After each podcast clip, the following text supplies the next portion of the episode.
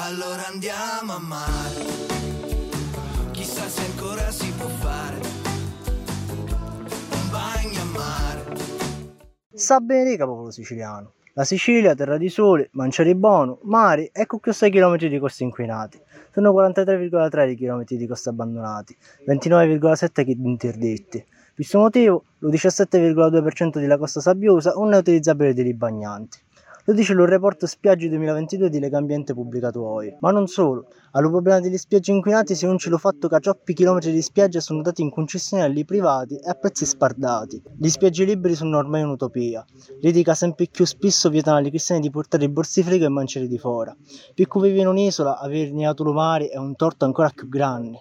Già inquinamento e privati, i siciliani non hanno più diritto allo mare.